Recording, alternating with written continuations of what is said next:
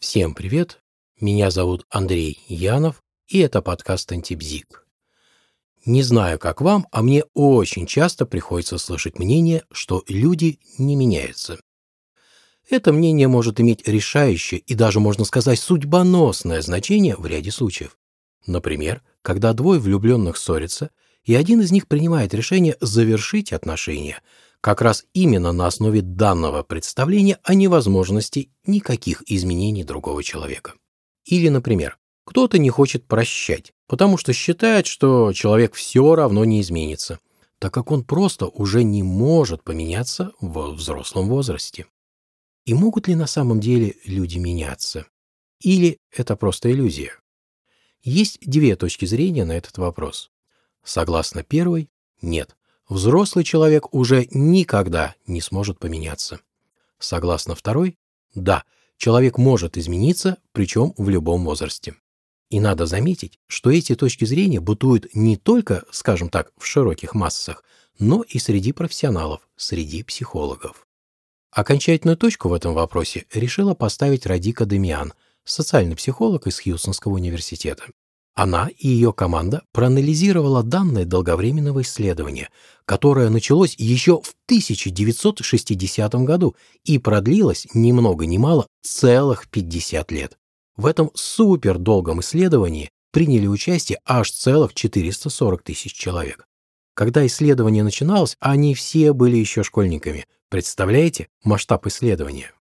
И в данном исследовании отслеживали изменения пяти базовых черт, а именно экстраверсию, доброжелательность, добросовестность, невротизм и открытость опыту. Тут возникает вопрос к исследователям, почему именно эти пять черт, но это выходит за рамки данной темы. Так вот, исследователей интересовало, изменится ли какая-либо черта с возрастом, и если да, то в какую сторону, насколько изменится какая черта, и влияет ли пол на изменения. И что же в итоге? Люди меняются со временем или вовсе нет? Ответ – да, люди меняются. Причем большинство в лучшую сторону, то есть с возрастом, например, становятся более доброжелательными. Тут можно было бы поспорить, но исследователи пришли к тому заключению, к которому пришли. Надо еще заметить, что, учитывая масштаб их выборки, спорить было бы непросто. Также было отмечено, что 40% испытуемых имели значительные изменения всех пяти черт. А влияет ли на изменения пол?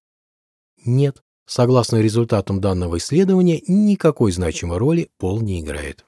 Кстати, а что говорит по этому поводу нейрофизиология? Тут ответ однозначный. Мозг человека обладает пластичностью, значит, человек может меняться. Что важно еще заметить?